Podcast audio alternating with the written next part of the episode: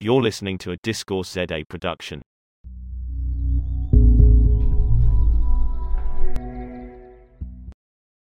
Hi, I'm Bronwyn Williams. We're back with the small print, and today my guest is Tyler Mongan. And I'd like you to introduce yourself, please, Tyler, the way you like to be introduced.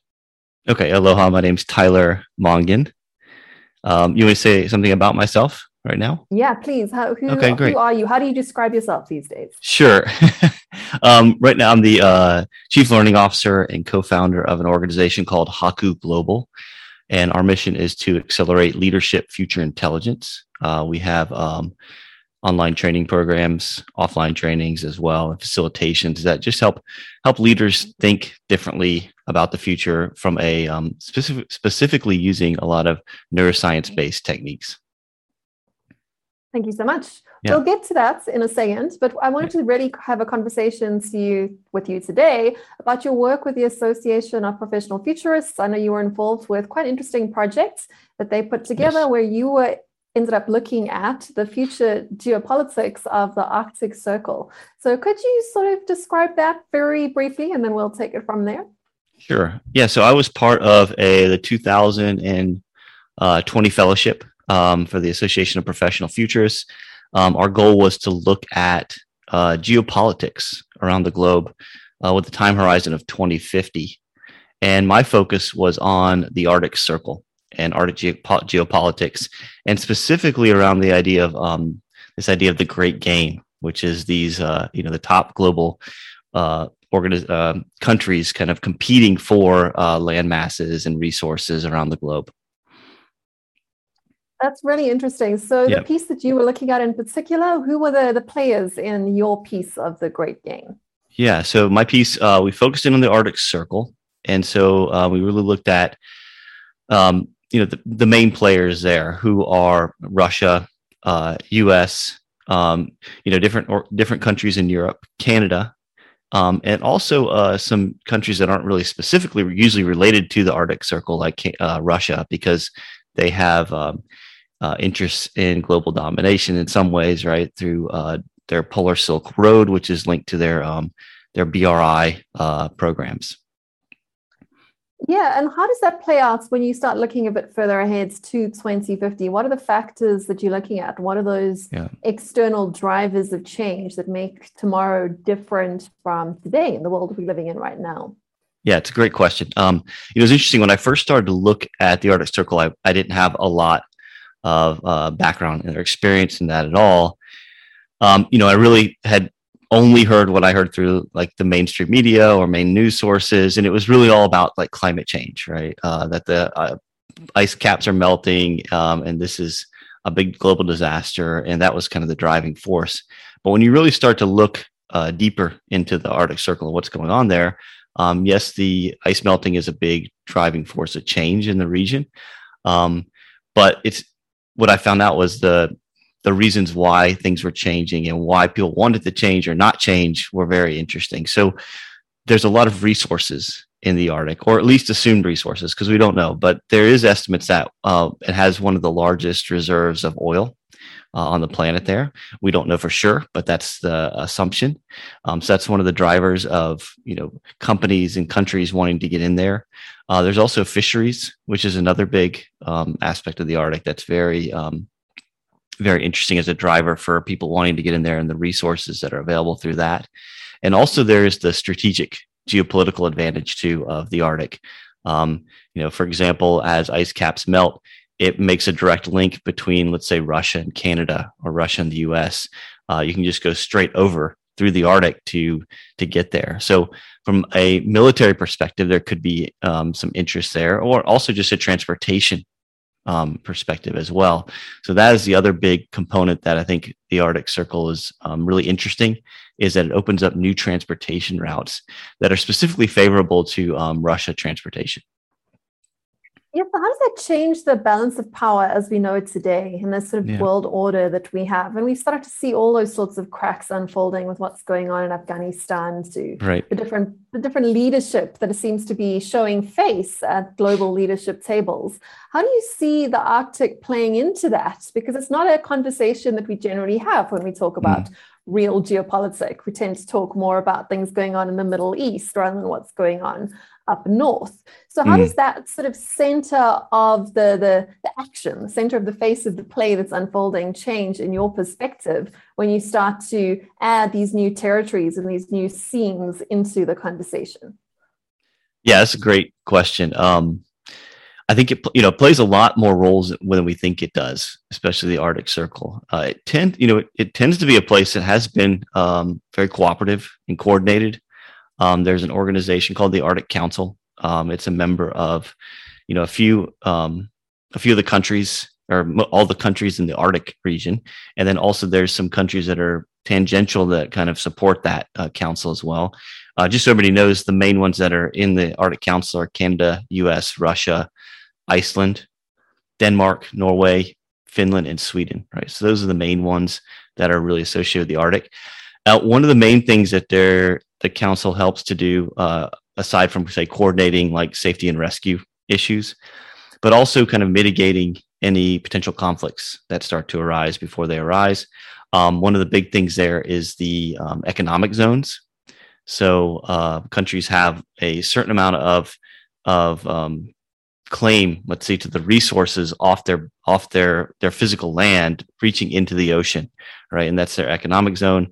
Um, it's usually governed by the UNESCO uh, laws of the sea. Um, but there has been in the past some interesting conflicts that have come out of that. For example, uh, in the 1960s, there was the Cod Wars um, that happened between Iceland and England. And what happened is, as uh, England wants access to fisheries and Iceland wants access to the same fisheries, they can create conflict. Well, the conflict actually was happening um, on uh, within Iceland uh, economic zones, and um, it did get a little heated at times. I mean, the Navy, UK Navy, was involved. Uh, there was ramming going on of ships, um, so there was actually some real physical contact uh, conflict going on that people weren't aware of. Um, it wasn't resolved until like the 19, I think, 90s even. Um, so it was like a 20 year kind of conflict that was going on between the fisheries between England and Iceland. So we saw that that little taste of kind of conflict that can happen in the region, right? Uh, even between countries that are typically uh, allies, right, or favorable to each other. So what happens when uh, the fisheries shift more, or when transportation routes open more, uh, when new resources are discovered? Um, does that create more conflict? And that was one of the things we were looking at. And what it does is uh, it does open a lot of potential for that. Um, as as I was looking at it, one of the things we were looking at is um, what would play out, let's say, as ice continues to melt in the region, right? Because that's one of the trends that's been happening. Um, and what would be kind of the overarching themes of the region? And what we came up with was this idea of a colored, a colored kind of Arctic. So there would be the one the one option would be a white Arctic. Now that would be an Arctic where we actually see a reversal of the ice melting, and it actually goes back to a, a, a colder state, which could happen. Right? We don't know yet. Um, under that, we kind of you know all the trends that we see moving forward would probably slow down, right? Because the routes would not be open, the fisheries would not be open. The other option we said was, well, if things continue to melt, it would be kind of this blue Arctic, right? More ocean. And then within that blue Arctic, you could have two potential scenarios. One would be a green Arctic, where there's like a, a sustainable development, there's cooperation in the region between the players. And the other could be a red Arctic. And in the red Arctic, there would be more conflict, there would be more isolation of the region. So, for example, um, you know, in a green Arctic, we'd probably just see some of the similar trends we're seeing. Uh, you know, organizations collaborating over re, uh, research. Um, you know, people respecting each other's um, economic zones um, even as fish move or as the resources are discovered. Um, you would see um, conflict mitigated by the Arctic Council, let's say. But uh, if we move into a red Arctic, right, we'd see the increasing conflict. We'd probably see countries like Russia starting to really um, take control of their borders and region that they own, and even creating some more isolationism. We'd see military buildup in the region. Um, and we'd also see some interesting partnerships probably form. Probably China and Russia would form some more partnerships in the region. Um, we'd also probably see some countries that you wouldn't suspect forming partnerships maybe together, form partnerships. So you might see like Russia partnering more with um, Scandinavian countries in some ways. uh, depending on you know how the, how the U.S. and Canada uh, respond. Um, you'd also probably see the U.S. build up more uh, military in Canada as well, mil- more military build up in the region. And recently, even I think within the past couple years, the U.S. has uh, given a designation of that region as kind of a, a, region of strategic competition now. Whereas before, the US hasn't been really interested in the Arctic because they saw that ice as a really nice barrier and protective layer. Um, but as that ice melts, they see more potential um, you know, challenges and threats from, uh, let's say, Russia. Does the Greenland story play into that at all? Because that's also emerging as a geopolitical point of interest between both Eastern and Western interests, especially with what's going on now with rare earth metals and the hmm. requirements mm. for the, the future sort of green, sustainable energy economy. Did that form part of your look at what's going on in that part of the world at all? Yeah, a little bit. Um, uh, you know, Greenland definitely has resources um, that are available. I think I think one of the things we looked at too was uh, Greenland and Iceland and in, in that region being a choke point militarily too. So whoever controls Greenland um, definitely has a, a, military advantage in some way. But I think the mineral component, yeah, there's you know there's supposedly a lot of minerals in the Arctic already. Uh, a lot of that part that has the minerals and the oil is controlled by Russia. So Greenland would be a, a real asset for for countries to have. I think that's why the U.S. was interested in it. I think that's why uh, people, global players like Jeff Bezos and Bill Gates, um, have uh, invested in that region and are looking to extract resources from there. Um, we didn't. I didn't look at it too much though. Uh, just in Greenland individually. Okay, but the point that I really wanted to get yep. to in this conversation is now yeah. that you've sort of given us a whole lot of context, context there, yep. and you did sort of speak to a lot of the things that I was hoping that you were going to speak to, is that almost everything that you've spoken about when it comes to the importance of the Arctic in the future over the next sort of 20, 30 years are very much drawing attention back to the real world and again away from the virtual world. When you say hmm. things mm. like transport, why does that even matter in a world where we're all being told you're kind of not going to be flying anywhere or going anywhere anyway, and you should be happy with more virtual experiences for the good of the planet, and also because we have the marvelous technology available to us. So that's a sort of transport mm. piece. Also, on the resource side, I mean, you mentioned things like rare earth metals that you're speaking about, but also oil, which of course was the great boom that gave the Nordic nations all their marvelous benefits mm-hmm. that they've had over the last couple of generations. But those are all sort of technologies that the conversation has moved away from, even as the big power and money interests are maintaining an interest in those real resources. Mm. The conversation in the media we hear around us is that, you know, we're moving away from the petro based economy. We're moving away from petrol and oil. We are moving towards a green economy where, you know, we don't want to have these sorts of petro-based energy sources anymore. But what I'm hearing you say is that the reality on the ground is not quite as simple as that, that there are real choke points, real choke points in terms of mobility, in terms of energy, in terms of food sources, speaking about mm-hmm. the fisheries once again, mm-hmm. that are the points of real conflict and collaboration going forward. And that's why this conversation is so interesting to me because so many conversations are about virtual and about how communications technology can replace a whole lot of things in the real world. And mm. listening to you, it just doesn't seem to be quite that simple. What yep. would you respond to that point? Would you agree or disagree? Yeah, I would definitely agree. I mean, I think you know, with COVID, for example, one of the things I just recently looked at is how is that how is it impacting the Arctic? Which might seem like it. it how could that impact the Arctic? Why is there a connection there, right?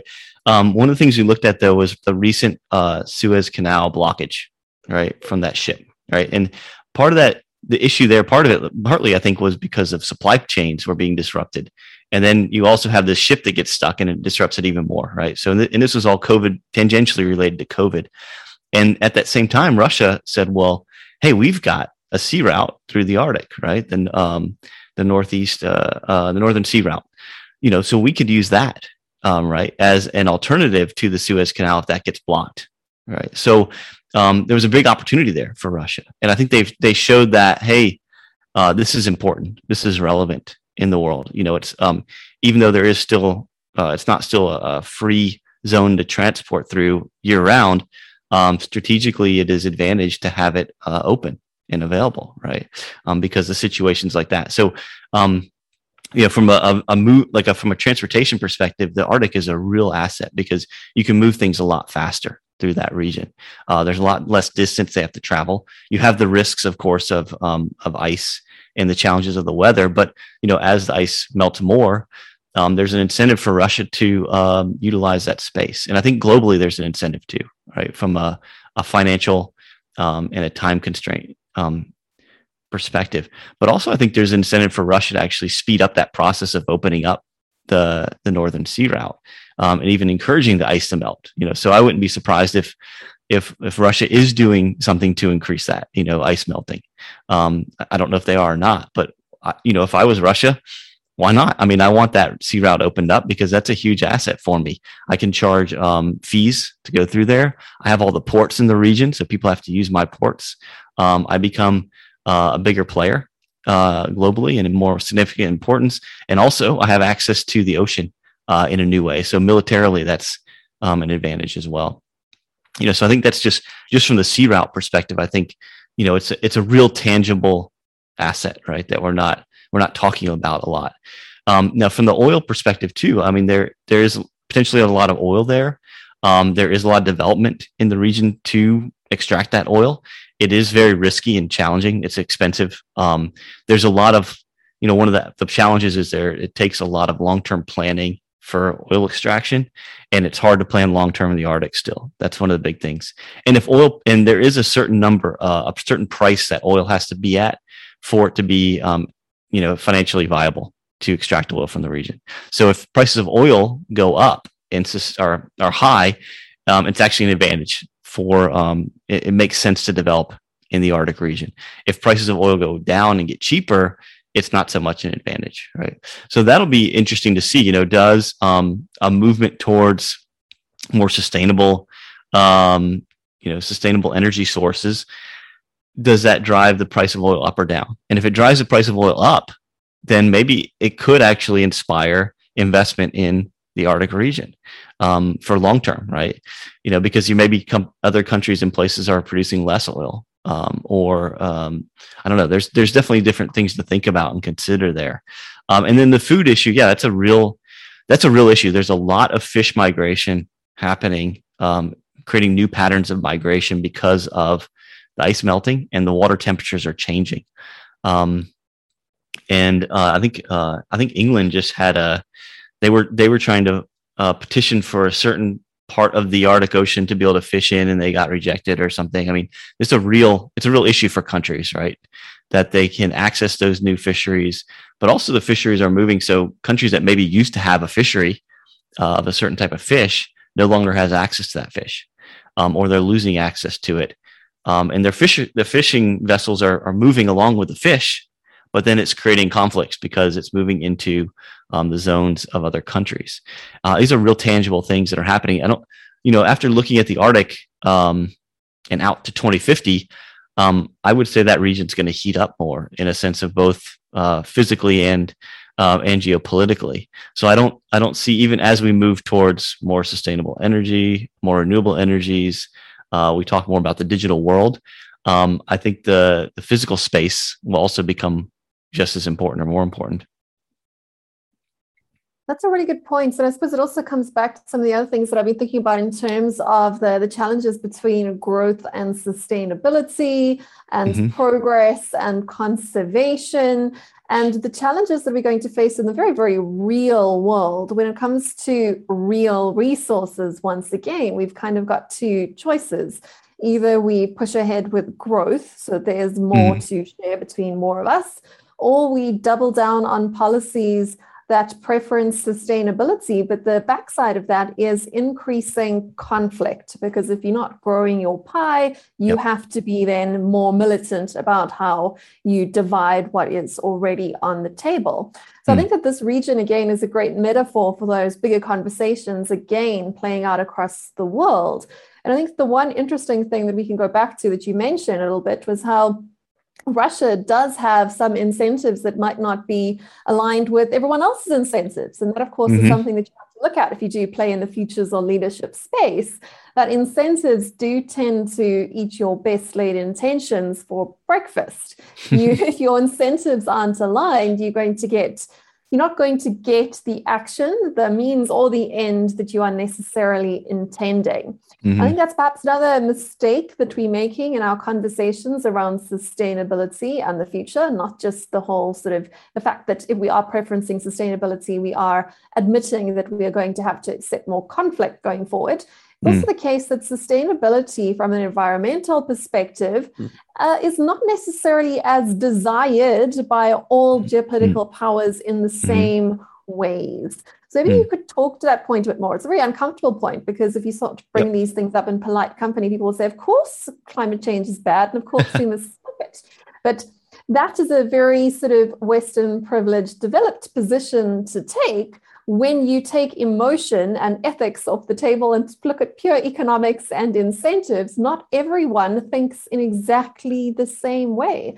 So, could you maybe hmm. interrogate mm. that point a bit more? I mean, we can use the Arctic as a metaphor if you want to bring any other things yeah. into it, we can. But I think it's a point worth thinking about that if incentives aren't aligned, we're simply not going to get aligned actions. Yep. I totally agree. That's it's a it's one of the I think one of the things I realized in um, looking at the Arctic was that, you know, initially I was naive thinking like, of course, everybody wants uh, a more sustainable planet, right? But when you really look at um, at what's at stake in the Arctic, um, then you realize quickly that wow, there's you know, for someone like Russia, there's I mean, it's it, it could completely change their economic and geopolitical position um, quickly if the Arctic uh, ice melts and they have access to those resources, um, there seems to be almost no incentive for them to support um, climate change mitigation. You know, I mean, you know, for example, if you look at just Russia in general, I mean, it, it, tends to be a colder climate. I mean, imagine if all of a sudden you get warmer weather there across the board. You can grow food longer. Uh, you have land more access to land masses that you didn't have access to before because, like Siberia, for example, um, becomes warmer. And yeah, you're going to have some some challenges in there because of the changing of the climate, but you're going to have access to a lot more uh, livable and uh, producible lands, you know, and that's just from the land perspective. Then you have the ocean side as well. So countries like Russia, I think, have a huge advantage there. And I think um, if we don't understand that, we just kind of ignore that conversation, then we miss a lot of what's going on. Um, for example, you can see in California, you know, this over this past year, um, which is one of the more you know touted as one of the more like uh, environmentally friendly you know sustainable energy uh, states in the U.S. and they're having like rolling blackouts right um, in the in their in like LA for example right because they're using renewables and the renewables aren't producing consistently enough. Um, and that puts you at a big disadvantage if you put a whole country on that model. Um, and you're trying to compete against a country that's on a, a consistent energy source model um, with, renew- with not using renewables as much, um, it's it's a very different world you're playing in, right? You're trying to compete with someone who's playing, um, you know, in, in a different mindset, different paradigm. Um, so I think if countries, uh, it seems like to me at least, if countries move towards the like 100% renewable, sustainable energy, they don't get a consistent, reliable energy source, and they're trying to compete with Russia, let's say in China, um, who don't care about sustainability maybe as much. Maybe they'll maybe they'll do it on the surface, but they won't care as much really if you look at the the what they're giving up. Um, then you're going to be dis- disadvantaged potentially. And if you move your entire system off of let's say fossil fuels, um, then and something happens to your renewable energy source, you're going to be in trouble, right? And and we can see that there's tons of development going on. I mean, China and Russia are they're not they're they're definitely co- collaborating on building pipelines um, to move oil and gas. Um, and these are like these are long term plans too. They're not like short term. It's not like in the next like five years. They're like ten year plans, right? So they see it as a viable option into the future. They're not going to give it up, right? Um, so it'll be interesting to see what what how that changes the dynamics globally. And I think people need to talk about that. I think uh, the the people who are really pushing for renewables, uh, sustainable energy sources within their countries need to understand like how a backup plan and also the the second third order consequences and how they're going to compete on the global stage with countries that aren't using that same model you've been speaking, and we have been speaking more about the sort of geopolitical level, but how does this yep. roll down into the corporate sphere? Because that's another sort of hmm. far mm. future trend that we've definitely started seeing that previously countries interests were more closely aligned with the companies that were domiciled within their geographic borders. Mm. But this is really breaking down and shifting from an ethics, from a morality, from a legal code, from a freedom of speech and censorship perspective. Increasingly, we're seeing that massive global businesses have a conflict of interest between different world orders and different mm. sets of norms and incentives. So, how do you see this playing out pragmatically, realistically, not necessarily the way it should be, but the way it is likely to play out when you're talking about a world where we've got very few companies that have outsized market control and they have very split interests between the interests of the Washington and Beijing consensus, if we want to sort of oversimplify the, mm-hmm. the problem to, to that sort of extent? How do you see the, the corporate element playing into this and reinforcing or perhaps pushing back against some of those trends and forces that you've spoken about?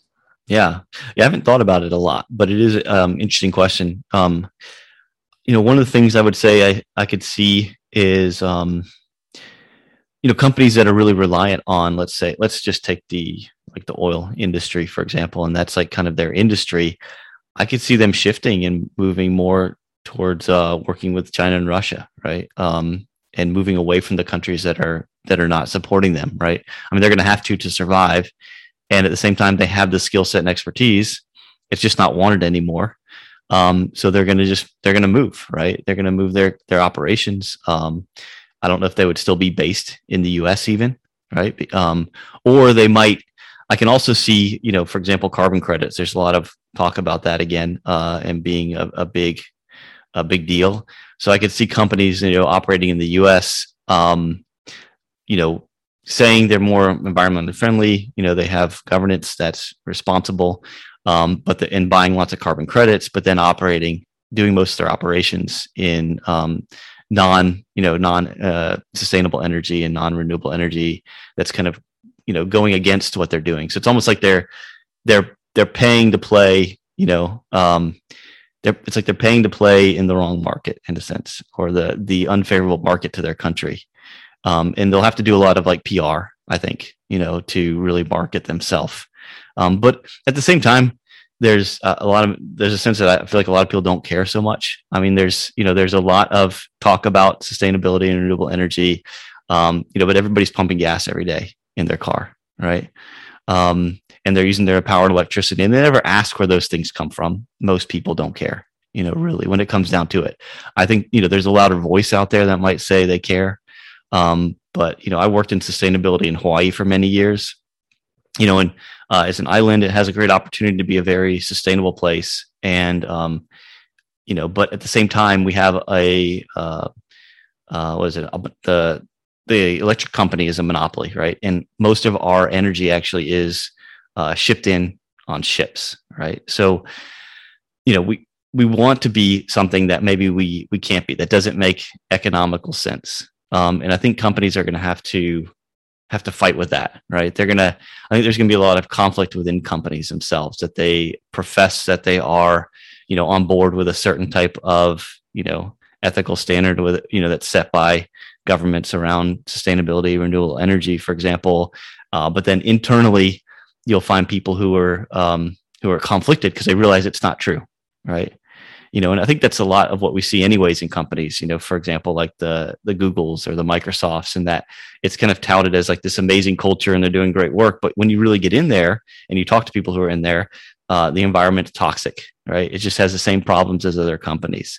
So I think the same kind of thing happening. We'll see like a very surface layer of what the company's doing, and then a behind the scenes of reality.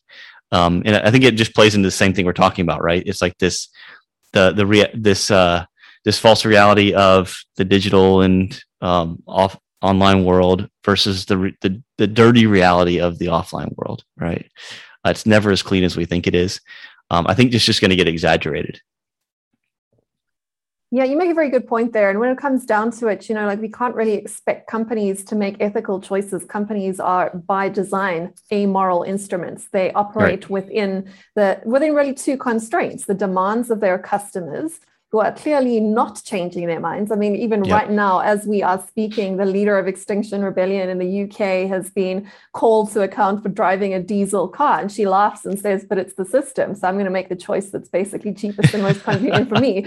I mean, the irony of that position, she yeah. speaks for everyone. I mean, she's she's on the more moral side of the consumer side. So if she's not prepared to change her perspective, why would the companies that are fulfilling her, the more virtuous side of the market's needs, change their position. Unless, yes. of course, you're bringing, you're changing the incentives, and you can change the incentives either through sticks or through carrots, right? Yep. So, on the sort of stick side, you have to look at regulation. And on the carrot side, you've got to look more at education and innovation once again. Hmm. I suppose that comes down to a worldview ready question that we're talking about. Because if you really want to effect change, you you either have to change the rules of the game or you mm. have to change the game itself that you're playing. Right. And I suppose the challenge from a rules based fix towards sustainability and a more sustained economy is that if you set rules, even if they are very, very good rules, but only the good children obey the rules, the naughty kids don't, where those mm-hmm. naughty kids are countries that have incentives that are not aligned with the rules that the, the good policemen of the world have put in place, or whether they are companies that are essentially amoral and trying to maximize their profits based on what their customers want and what the rules they can find, or you're going to sort of find this sort of rule arbitrage, right? Where the sort of dirty mm. money follows towards where the naughty kids are, where the rules are less well enforced, and where they are easier rules. So I'm not convinced that the pessimistic worldview that we've all kind of been told we have to accept that the way to fix sustainability is through more rules is mm. necessarily going to lead to a sustainable sustainable sustainability equilibrium going forward right. because the incentives simply haven't been changed. Now, the other alternative is to look mm. at a more optimistic way of solving those problems through innovation. And the whole sort of thinking there is that when you take the word sustainability, you can look at it in two ways. You know, sustainability is, you know, engineering a system in order to sustain us for as long as possible, which is a good thing. But sustainability can also be twisted and perverts a little bit into essentially being sustaining the current disequilibrium that we've got. So, in other words, quite a conservative position. So, I hmm. suppose the challenge is to see if we want sort of conservative sustainability, which is rules imposed, which creates mm inadvertent, perverse incentives, or if it's a more optimistic form of hmm. sustainability, which has to allow for more innovation. And the challenge there is that if we allow ourselves to look at sustainability, grand challenge, wicked problems from a more optimistic point of view, we allow ourselves the luxury of at least addressing current problems and future problems with future technology rather than future problems with only current technology. Mm. And the other thing with innovation is that it changes the incentives. So if innovation is allowed to run a bit further forward, we can start to come up with more sustainable but also economically efficient sort of solutions to a lot of our problems. And I mean, like I've been doing some reading lately about crazy mm. ways to instead of mining by digging in the ground, you can sort of mine by planting trees and tapping their sap, you know, as a way to have a more sustained mm. innovation. So those are things that no one would have, I would never would have thought of that, but mm-hmm. someone has because they address the problem from an optimistic point of view, the mm. preference mm. innovation over regulation. I know a lot of the conversation, uh, particularly in our industry, in the futures industry and in the eco industry, is very pessimistic, and they see that mm. only suppression, regulation, and pessimistic sustainability is seen as the only way to solve our sustainability problems. Mm. But I don't know if I agree with that based on the incentives in play and based on the fact that you know the Western consensus, the Beijing or the, or the sort of the German consensus of the of the world is they no longer have the monopoly power. They, they don't those mm. those those poles don't have the ability to impose that world order upon a developing world with very different incentives. So mm. there's only so much you can do through suppression and oppression of naughty things. And there's a whole lot more you can do if you can get win win solutions. And they, mm. they do require mm-hmm. some optimism, which is very unfashionable at the moment. I don't know what your thoughts are yeah. there. Am I am I being naive? Because I'm not a natural optimist, but I have found myself in a role of being a reluctant optimist because it seems right. to be a necessity in the world right yeah, I, I mean, I, you know, as you're talking, I, I was thinking, um, it's really, it's really, it doesn't seem like it's related at all, but it was reminding of uh, me of of martial arts, and um, you know, in in traditionally in um, martial arts, if you were a let's say a, a master and you came into a, a town and um, you wanted to teach you know martial art martial artists in the in the village or town all the other martial artists who are other masters would challenge you to a fight right? And because they wanted to ensure that you were actually good right? Before you could actually do you know what you were going to do. And it wasn't wasn't about rules. It was just about like can you do what you can do right? Um and and they would have their kind of fight, right? But now we have like lots of rules around that. Like you can't do that anymore, right? Um, and so all you have to do is follow the rules, and you're a qualified martial artist to teach. But doesn't really mean you can perform in the real world, right? Um, so one of the things that rules do sometimes is say is rules are part of games, right? They're not really part of real world. So as soon as you move like rules, you move into a game and then as soon as you're a game then you're not really you're not fully equipped to face reality. I mean sure the, and the game can work right? We know that it, the rules will work in some level but in um closed system. but within the closed the, system. in a yeah. flattened closed simplified system. Yeah exactly. So i think i think the arctic is a good place to think about this too is that do we want a um, a rule of law based arctic or do we want more of an innovative arctic? You know do we want countries to collaborate and figure out you know um, how to navigate the change there and navigate the resource development in the region you know both uh, for economic reasons and also in a sustainable fashion? Or do we want to just create rules and see what happens? I think if we create rules in the arctic um, kind of going back to your, your point is that i think we'll we'll see countries like russia and china not play by the rules. Because the rules are gonna the rules are gonna not benefit them guaranteed right? And because it, it's typically going to be rules that prevent them from doing what they want to do in the region, which is extract resources and and develop sea routes. Um, so you know, I think if we push rules in that region, you're going to have problems. You're going to create more conflict. Um, and if we go in more the innovation route, whatever that could look like, I think that's where we'd invite collaboration and we'd see um, everyone start to benefit from the resources that are available there. Um, you know, as opposed to, you know, you know, it's interesting because like as I think about it, it's like you could prevent the extraction of resources, but what then you do is you'd have to create more resources to prevent that extraction through military or rule-based enforcement, right? So you're, you're going to waste the resources somewhere, somehow. You know, uh, rules are not uh, they're not free, right? They're not necessarily cheap. So you know, the innovation is going to cost, but so are the rules. Which one do you want?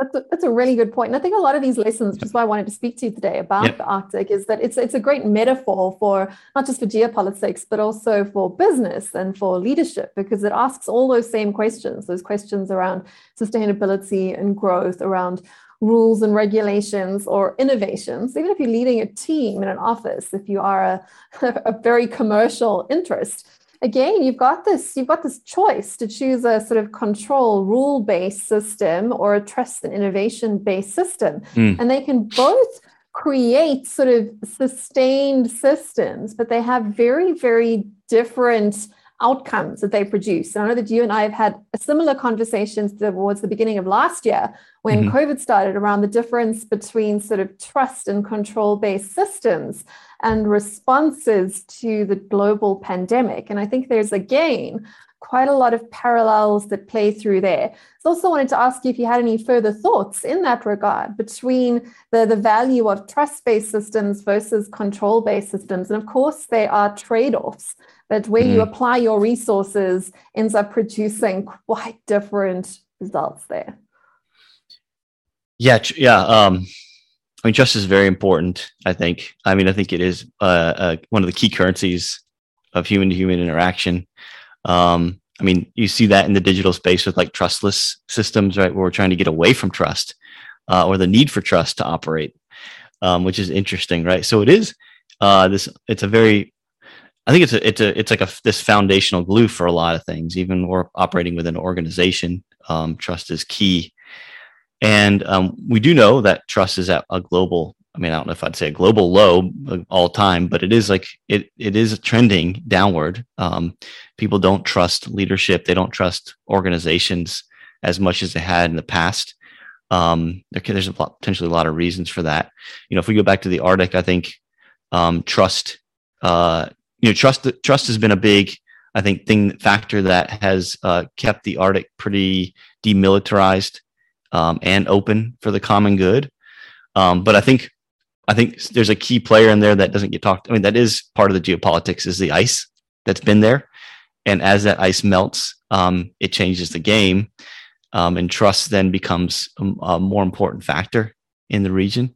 You know, and um, you know, I th- I think that's going to have the big impact. And how do you create trust between nations, right? Especially now, is important. I think the Arctic can be an interesting model for that, because it has been a, a a place of, co- of cooperation and collaboration. It's been a place of trust. How do they sustain it um, as they're going through change? I think that'll be one of the big uh, challenges there. Um, I think you know the rule of law bringing that in. I think that will create. I think that would create distrust in the region um, because again, those the rule of law. What? Who enforces it? Exactly, and and it's, it's one who's going to enforce it and who creates the law. And typically who's been creating the law? I mean you know it's it's going to be the european us canadian kind of conglomerate and then russia is going to get you know pushed out. Um, and they're not going to feel um, you know they're not going to feel like they should trust the process right? And then if they don't trust the process they're just going to isolate right and control right? So it's interesting how you can see how that like if you don't create trust, then isolation and control is it becomes the driver, right? Because there's no trust. Um, so you got to spend. I think you need to spend a lot more time creating trust in the world. I think that's what one of the key things we need uh, across the board, whether that between individuals, between organizations, within organizations, between countries.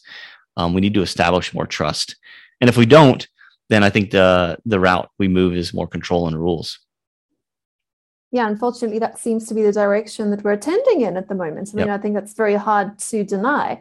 But I wanted to pick up on something you just said a minute ago, which is something that I've also been struggling with quite a lot, in that so many of people who see the problem with control based societies and mm. centralization of control being enforced top down are building technological solutions, as you said, to build trustless systems. But is mm-hmm. this not creating more problems than perhaps it is solving because we're replacing trust in a central authority with a trustless trust in a system or in a mm-hmm. machine or in a piece yep. of code. Does that actually solve the problem or does it just kick the can down the road or reshape the problem into a new shape that we're going to have to, to grapple with? because the conversations around centralization mm. and decentralization are one part of the conversation we had having around yep. what technology can do to resist control but i think the conversation around trust versus trustless is trustless system something to be celebrated or is it something that we should be perhaps thinking about a bit deeper what are your yeah. thoughts on that yeah i haven't thought about it a lot but i think that's a great question i think um, you know, I th- I'm, um, one of my concerns is that with technology and the kind of things we're developing is that we lose a lot of our human skills, right? So I, I could see in the future where, you know, everything is everything's trustless. So you don't need trust anymore, but you don't develop the skill for trust. So you don't. So you lose that. What it? Yeah. Score. yeah. So you don't. We don't know what that is anymore. So then trustlessness actually becomes unknown too. It, it like we don't understand that either, and then it's like then you can easily be fooled, right? Um, it's like because we don't understand trust and it we trust everything almost. Yeah, judgment's gone. Um, and, and all just like automatic buy-in, just like everybody just buys in because it's trustless, right? But then, but you don't understand how to evaluate trust, right? And, and what's required for trust um, for a, a, a, system, right? Um, also a robot or an AI, but also a human. I think you start to lose it for human to human interactions as well. Um, and you just kind of default to this. Well, everything's just trustless, so I can trust it in some way. Um, but I think that becomes a real danger long term. Yeah, it's a very it's a it's an interesting conundrum because you're trying to fix our problems with more technology rather than perhaps yep. with more humanity, which comes back to mm-hmm. right what I was speaking about at the beginning, the fact that the Arctic is such a great metaphor for all of our real problems are real problems, right? It's like mm-hmm. if you mm-hmm. can go back to good old Maslow and his much maligned hierarchy of needs, yep. all of our current discourse and conversation and conflict is around those sort of those top, much more vacuous layers of that that old old pyramid, rather than around the real ones, around right. the wants rather than around the needs and the must-haves. Mm. So I mm. think it's a great conversation to sort of recenter us around things that we absolutely cannot do without things like literal energy and water and movement and connection and food so i think it's, it's a worthwhile conversation to have and hopefully it sort of shapes a bit of thinking in people that are listening to this today but i've taken up quite a lot of your time tyler are there any points that you didn't get a chance to make today and are there any dots that you can connect through mm. this conversation, which is follows your interest, but not necessarily your commercial interest as much as right. perhaps your normal day job would say. If you want to connect yeah. that conversation at all, I want to give you that opportunity now. Yeah, well, I mean, I think uh, just to the listeners, I think you know, follow the Arctic. I think it is a very interesting and important space for many reasons. I mean, yes, as a, a climate change maybe metric, um, but also as a geopolitical metric as well. And if you follow things that are going on there, um, I think they have global implications, and they also tell you a lot about what countries are thinking, um, even if they're not saying it on the surface. You know, um, and then um, you know, I think I think the Arctic's a great place to start to look at future potential future trajectories too. So not only what's going on right now, but how the future could play out. Um, and also, I think specifically within, like we've talked about, the sustainability renewable space. I mean, if you're seeing countries highly developing oil and gas infrastructure in the region uh, and shipping in the region. I mean, it's telling, giving you like those are long term things, long term trajectories that take a lot of money and investment and, and risk. Um, people aren't taking those risks and investment unless they think it's part of the future, right? So that's something to watch. Um, and then, um, you know, my work is uh, is on uh, future leadership and intelligence and helping them how to use kind of neuro- neuroscience based um, processes to think about the future and build collaborative uh, futures and collaborative thinking. Um, so you can check us out at uh, hakuglobal.com uh, if you're interested in that. And one last point I wanted to bring up too is uh, you talked about that um, the technology versus the humanity part of it. And in Hawaii, I actually worked on uh, sustainable or renewable energy education projects for the military and the Department of Education. And one of the interesting things is we had this great program. We go in and educate people on how to take responsibility, personal responsibility for their energy consumption within their buildings. Um, we would train them on how to energy audit their buildings, so they like had this real tangible connection to their energy consumption. and in the programs, we would um, not only teach them, but they would reduce their energy consumption by a lot. I mean, over a year, we could save one building in the military $100,000 just from behavior change. Um, and our program uh, was very successful. We tried to scale it. We, we could, said we would bring this throughout the whole state. We would save the state um, eight, like something like $8.3 million a year if we implemented this project. And the state said, no, we don't want it. We want to, we want to invest in uh, solar panels. Right. Because, um, I don't know why. Like they wanted the technology. They just wanted the technology more than they wanted the humanity part of it. You know, and, and the funny thing was, we went in and made the changes. Like people loved it. They loved to learn about that. They loved to have the power over the power. Agency. The agency, the agency yeah. To take control of your own future, not just yep. be part of that system again. Yeah, and the collaboration that came out of it, and we also had like train the trainer program, so they would learn and then they would teach other people, and um, it was it was really a great program. Um, they really connected to their their space and others differently, but it's not what um, the you know the the I don't know. It wasn't part of the model. I don't think it's like the model is uh, sustainability is all about putting up solar panels, right? Or it's all about using alternative fuels. exactly. There is money in a new industry. There's there's there's taxation opportunities and redistribution opportunities and right. opportunities for tenderpreneurs to get rich overnight. I mean, I am a South African. I'm allowed to say these things. Exactly. But there's no there's no money in behavior change, but it's the only way to have a really sustainable and inclusive future, right? If people, individuals change their behavior, then suddenly the rules over who's allowed to do what in the Arctic Circle don't matter so much anymore. If there's not a yep. buyer for what you're selling, you're going to change your behavior.